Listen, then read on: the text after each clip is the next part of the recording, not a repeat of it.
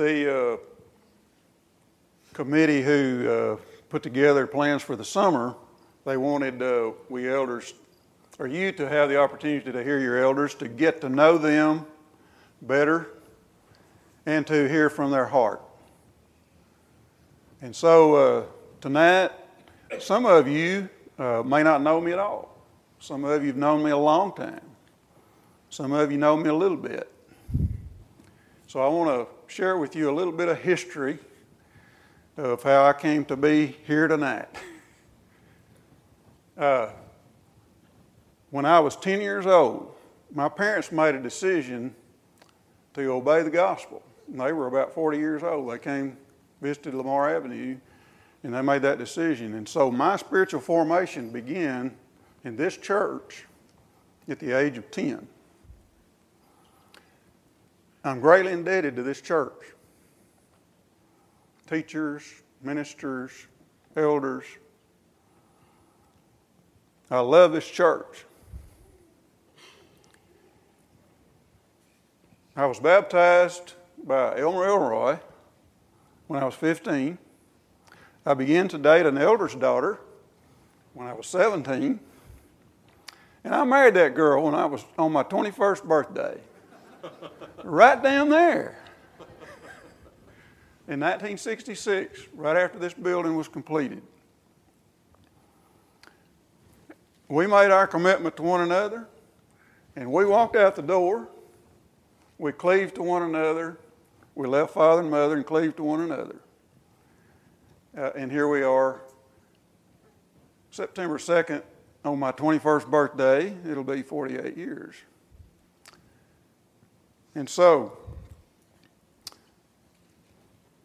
as I said, we left and uh, we made a big circle. And we came back 34 years later.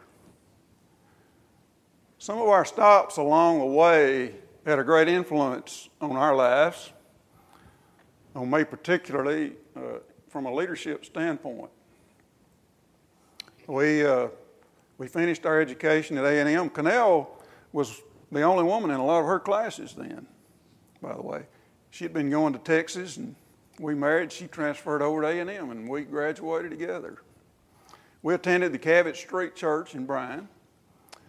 Uh, Lou and Marilyn, Lou, Marilyn's here, so she remembers the Cabot Street Church. I believe Louis was baptized there by Royce Ingersoll. So, uh, we graduated and we continued to work there for a while. I joined the Army. Cannell went to Boles Children's Home and was a house parent for 12 little girls for a while while I was in basic training. Then I went to Officer Candidate School at Fort Belvoir, Virginia, and we were identified with the Alexandria Church in Alexandria, Virginia. When I got my commission, I volunteered indefinite. We went moved to Fort Worth, worked with the Corps of Engineers. We worshiped with the Ridglea West Church. Out on the Weatherford traffic circle, it's uh, they merged later with the uh, two other congregations and formed the West Freeway Church. Uh, from there, uh, I completed uh, my Army, went to Vietnam, came back, and I was moved to Terrell, where I was, I'd been on military furlough from my job. And so we worked with the Rockwall and Bren Church in, Rock, in, in uh, Terrell. From there, we went to Brownfield out in West Texas, worked with the uh, Crescent Hill Church there. Back to Fort Worth to Ridglea West, where we uh, were house parents in their children's home for a while until I was transferred to Temple in the state office and we worked then with the Belton Church. Uh, we were there eight years. I served five of that as a deacon. And then we made the big move across the, Missis- across the river, the big river, to Mississippi. And we were there 16 years. Uh, we uh, worked with Skyway Hills Church in Pearl, which is a suburb of Jackson. And uh, I served that congregation for nine and a half years as an elder. And then we moved, moved back home. And we moved to back on the Peace Ranch, which uh, now has been in the Peace family for 95 years. Uh, and so it's good to be back home. I love this church. I'm greatly indebted to it. so that's a little bit about uh, Cannell and I's life up to this point. I began serving as one of your shepherds here in 2003 at the advent of the first affirmation reaffirmation process.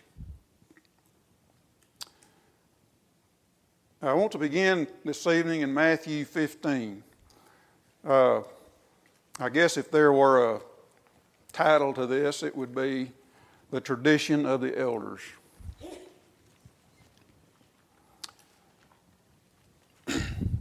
Beginning in verse 1.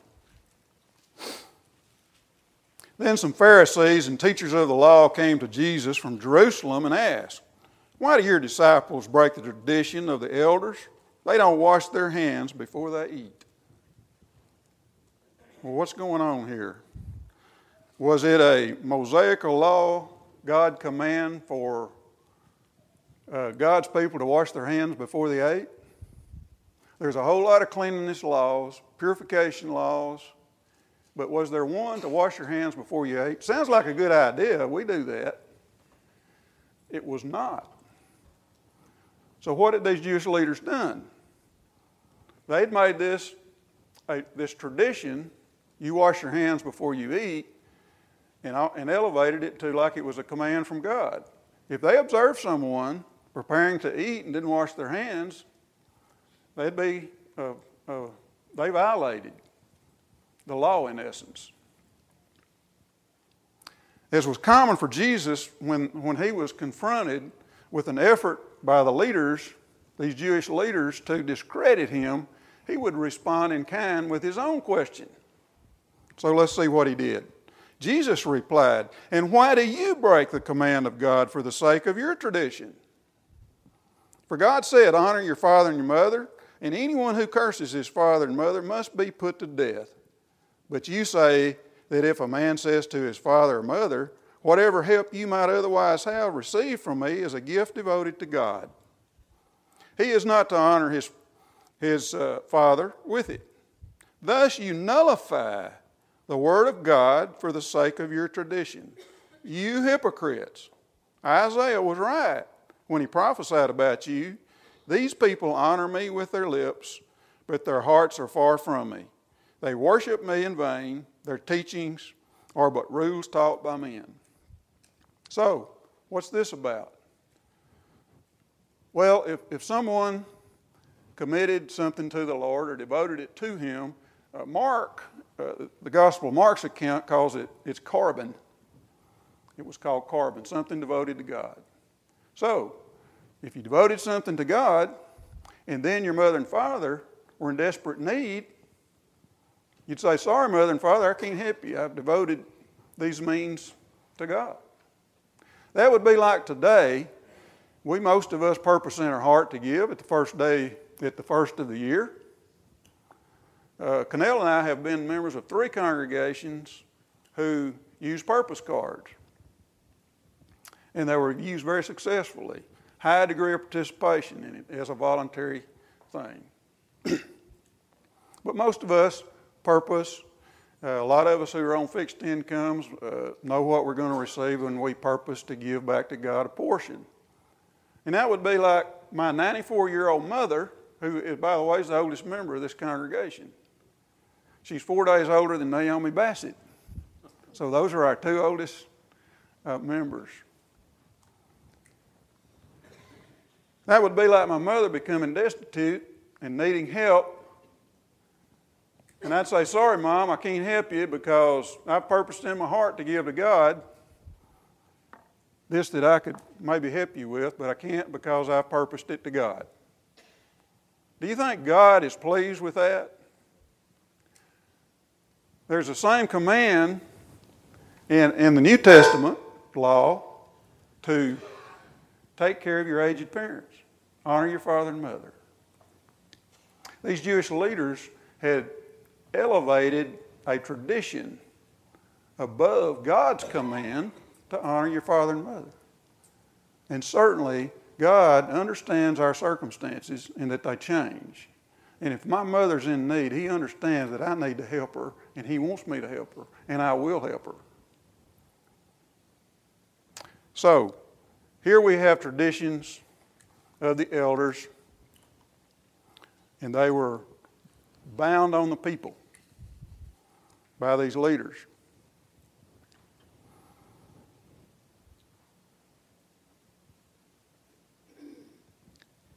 Are there traditions of the elders today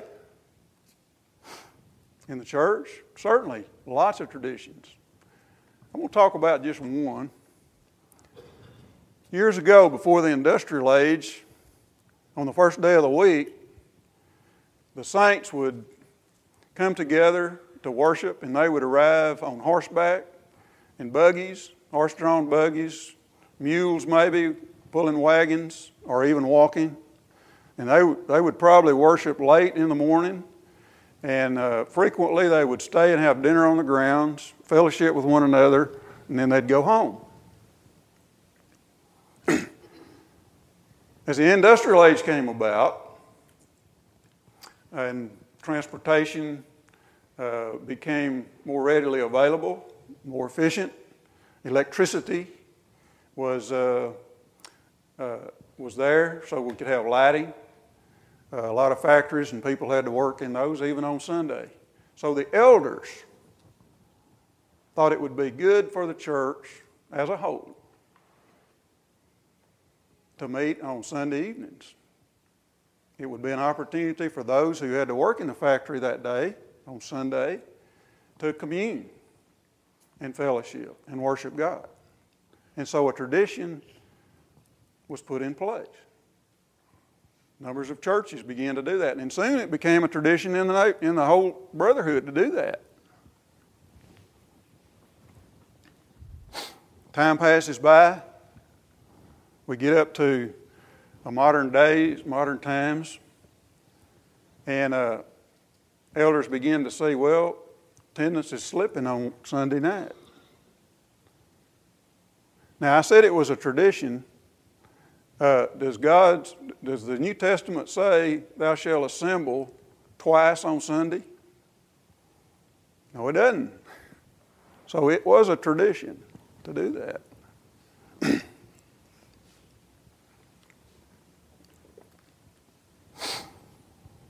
So attendance begins to slip on Sunday night.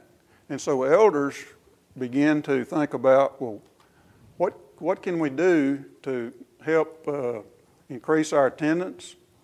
At the same time, help people get to know one another better, love one another more, uh, invite visitors, and so forth. And so life groups were looked at.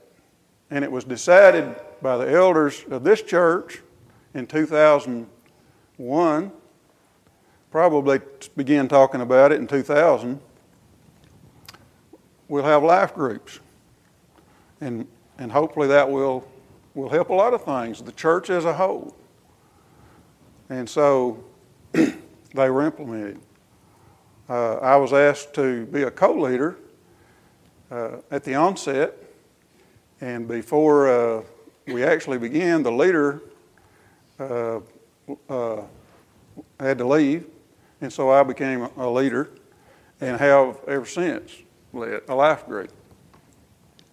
The people that I know best in this church are members of my life group. And I've had several of you uh, come through my life group. Others that I know best are ones in my Sunday morning Bible class.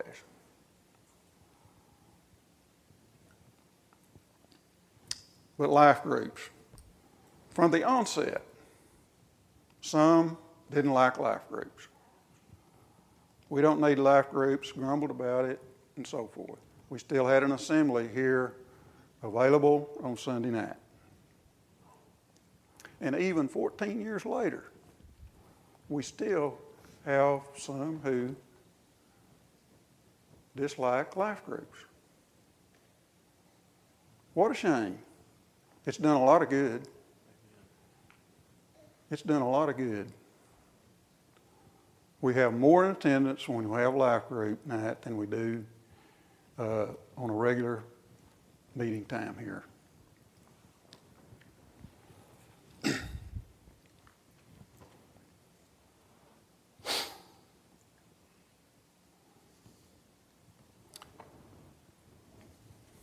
Now, it's not just common to this church. If you have read the Christian Chronicle, this latest, which is, which is July, it's, we're still in June, but this is the July 2014 edition under Voices. How do you spend your Sunday nights? So several congregations responded. I'll read some of them. This is from Ontario, Canada. We still meet on Sunday night with a few faithful saints to study a book or subject. It's been truly rewarding since we feel no need to replicate the morning's hours activities. We're presently in an interesting study of Hebrews, about 18 attend, from Palmer, Alaska. We have about 250 members in our congregation. After morning service, we have potluck every week, then Bible class. In the evening, we have small groups from Fayetteville, Arkansas. We have a wonderful combination that works for our congregation of about 600. We have small groups that meet mostly on Sunday night in homes. We have had great participation in this. We study and eat. Some do projects to help others during this time when needed. Then we have what we call the super group of about 75 that meets every Sunday evening at the church building for their Bible study. It is less formal than Sunday morning worship and not headed by the preacher but by some of the elders. This gives one a chance to meet at the building and take communion if they so desire.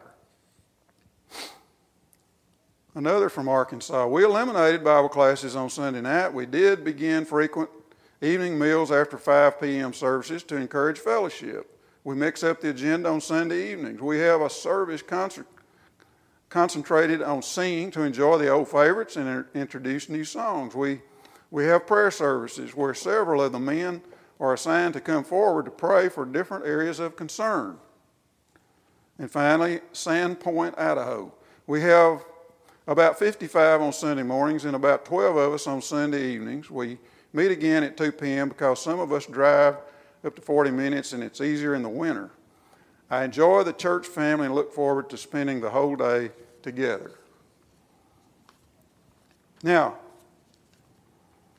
it, it, it's pretty obvious here that this tradition on meeting on Sunday evening, that tradition has been modified. A change has been made in a lot of congregations. Hopefully, a decision by elders to make it better for the betterment of the whole. Change is kind of upsetting sometimes. And when, we, when we're talking about a tradition, some have a mindset that it's a command from God. Thou shalt meet on Sunday night. No exceptions. But it is a tradition. And elders have to consider uh, traditions from time to time. I, I, traditions can outlive their usefulness. There, there, there needs to be change. and so elders try to do what is best for the overall good of the congregation. A few weeks ago, we made a decision. It was announced a, a month before it was implemented to mic some singers. We felt that it would be good for the congregation for some to hear their voice whether they were alto, soprano, tenor, or bass, would help them sing better, that our overall praise to God would be enhanced, made better.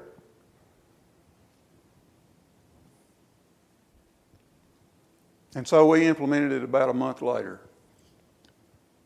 And yes, there were objections.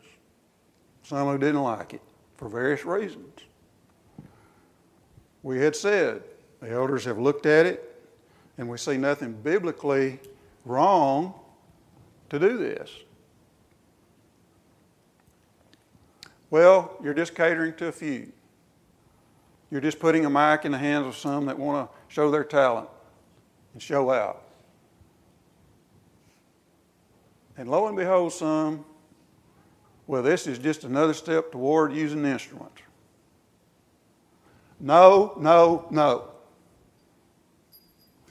We made a decision to help our worship, our worshiping and praising God. That was the only reason for it.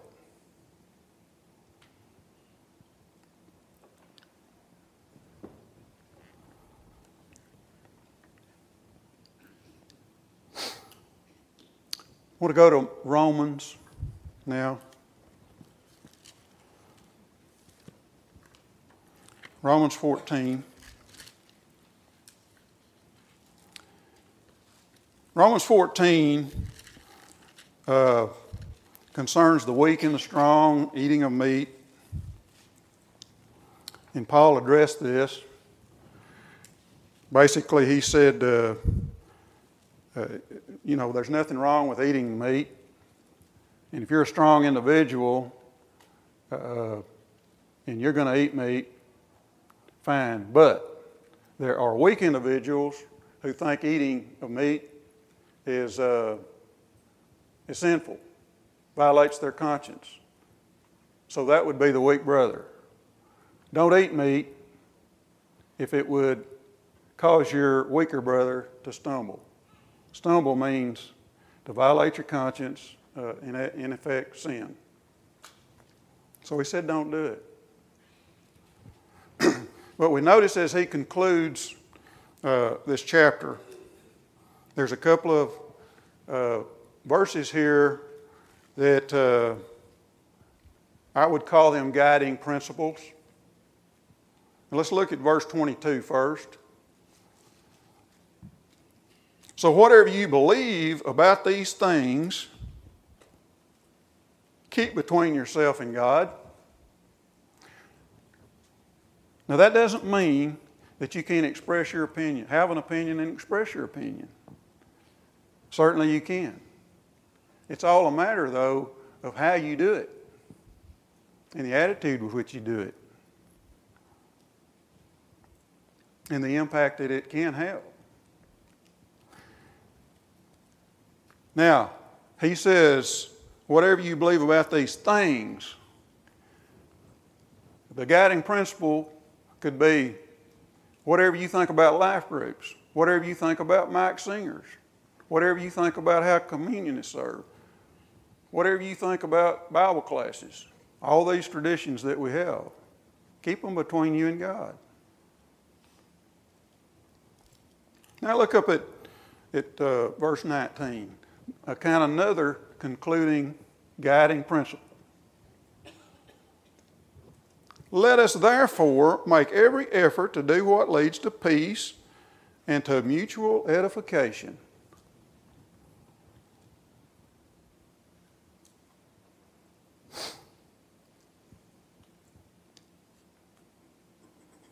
How well are we at that?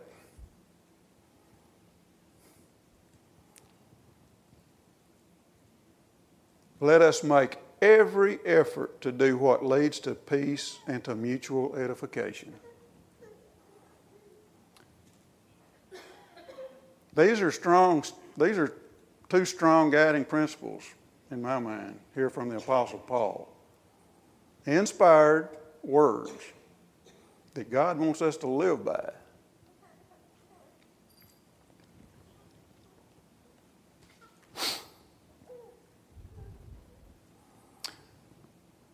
One concluding scripture.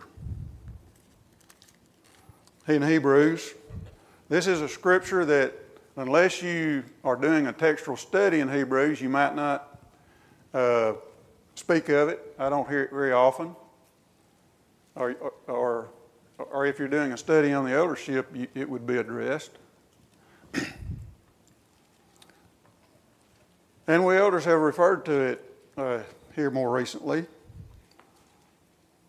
Hebrews 13 17. Obey your leaders and submit to their authority. They keep watch over you as men who must give an account. Obey them so that their work will be a joy, not a burden, for that would be of no advantage to you.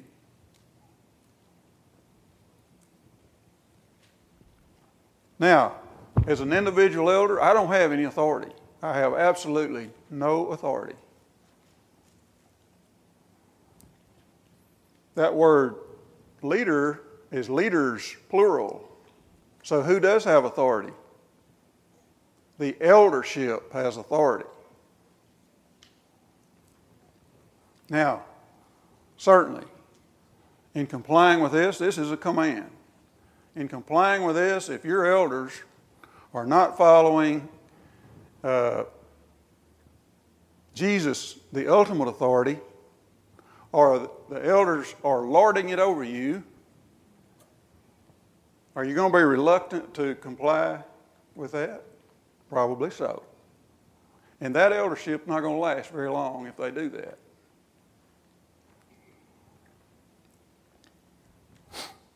Submission is throughout Scripture. We are to submit to one another. Wives and husbands are submit to one another, and on and on.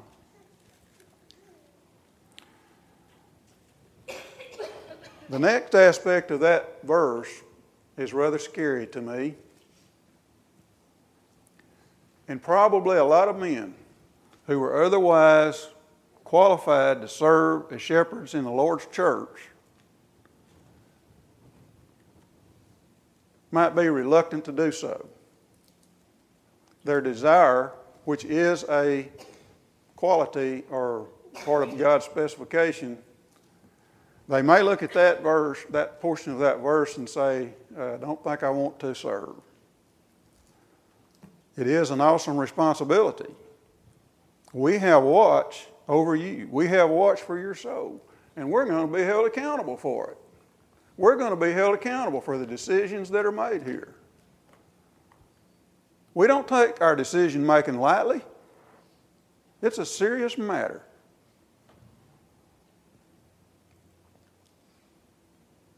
Obey them so that their work will be a joy, not a burden, for that would be of no advantage to you. Sometimes it's not real joyous to be truthful about it. There's been times when, and, and all of us elders, I can speak for all of us, we had an elders meeting scheduled and we know what was going to have to talk about. And to, to coin a word that, that uh, Patrick often uh, reminds me that I said, sometimes when the reports are made, the shepherding reports, we had one that was just uh, I called it unencouraging. and so he reminds me of that word every once in a while. But I have to say, though, it's a privilege to serve, and most of the time it is a joy. But there are times when our hearts are heavy about matters. When we consider decisions part of that is, is the church ready for this at this time? Well, we, we talk about mic singers. Six years ago, we said the church wasn't ready for it, so we didn't do it. And some of those who uh, desired it at the time, they accepted that decision. They didn't grumble and fuss about it. And so, five or six years later, we believed it was, it was time. And so we made that decision. Sometimes we're hampered in our decision making because I hate to use the word fearful, but we know that there's some who aren't going to like it. Who aren't going to like it, and, and, they and they tend to be the ones who are the most vocal sometimes. So, so we put off making a decision that would be good for the church as a whole.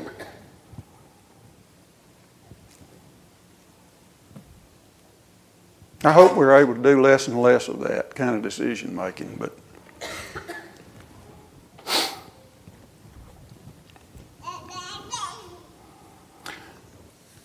I want to conclude conclude tonight by uh, I know most of you are probably wondering where we are in the vision process. Uh, this, this began with our meeting with some consultants a year ago. The elders did. And about November, we had advanced to the point where a, a vision committee uh, was put together uh, to work on a vision. And they completed their work. Three core value, three core values that represent our vision.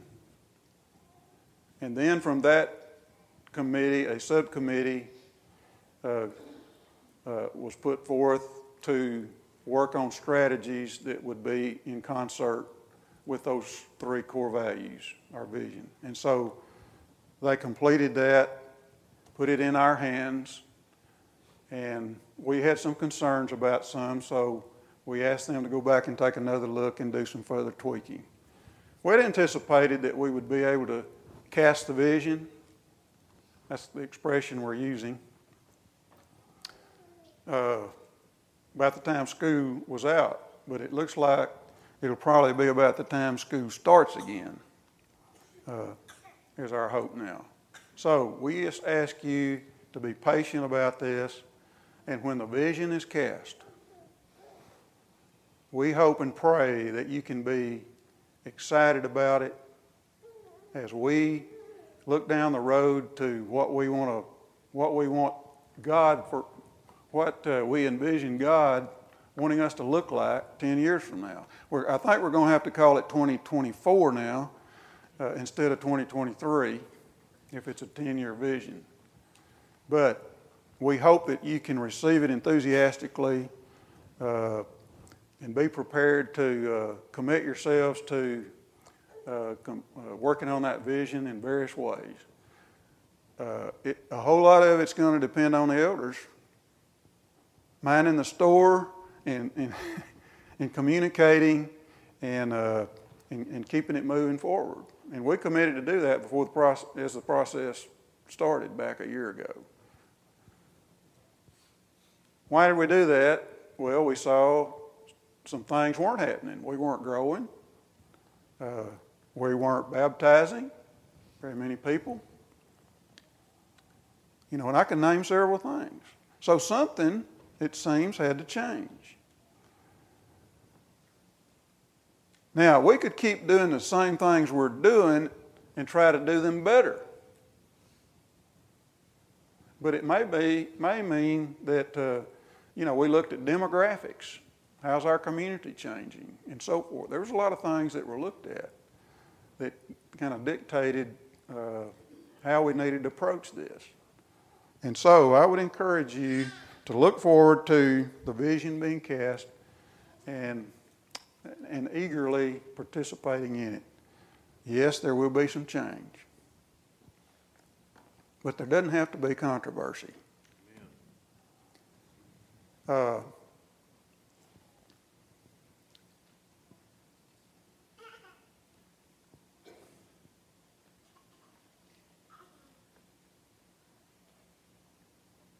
and I hope there's not.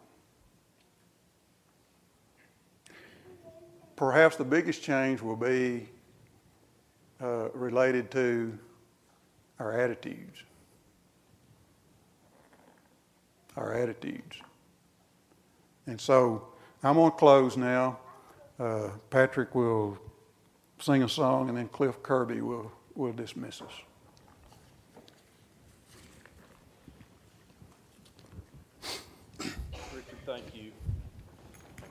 First to say that because I'm in front of the mic, but we appreciate your heart and the words that you've shared tonight. And uh, church, as you heard, he he put it on the line, and he said things that were honest and things that um, our elders go through day by day. And uh, I pray tonight, if nothing else, I pray that we can resolve number one to love God more, to love our leaders more and as that passage in Hebrews reminds us, pray that their work will be a joy. And that starts by our attitude and our hearts to these men. And so I challenge you with that as we close.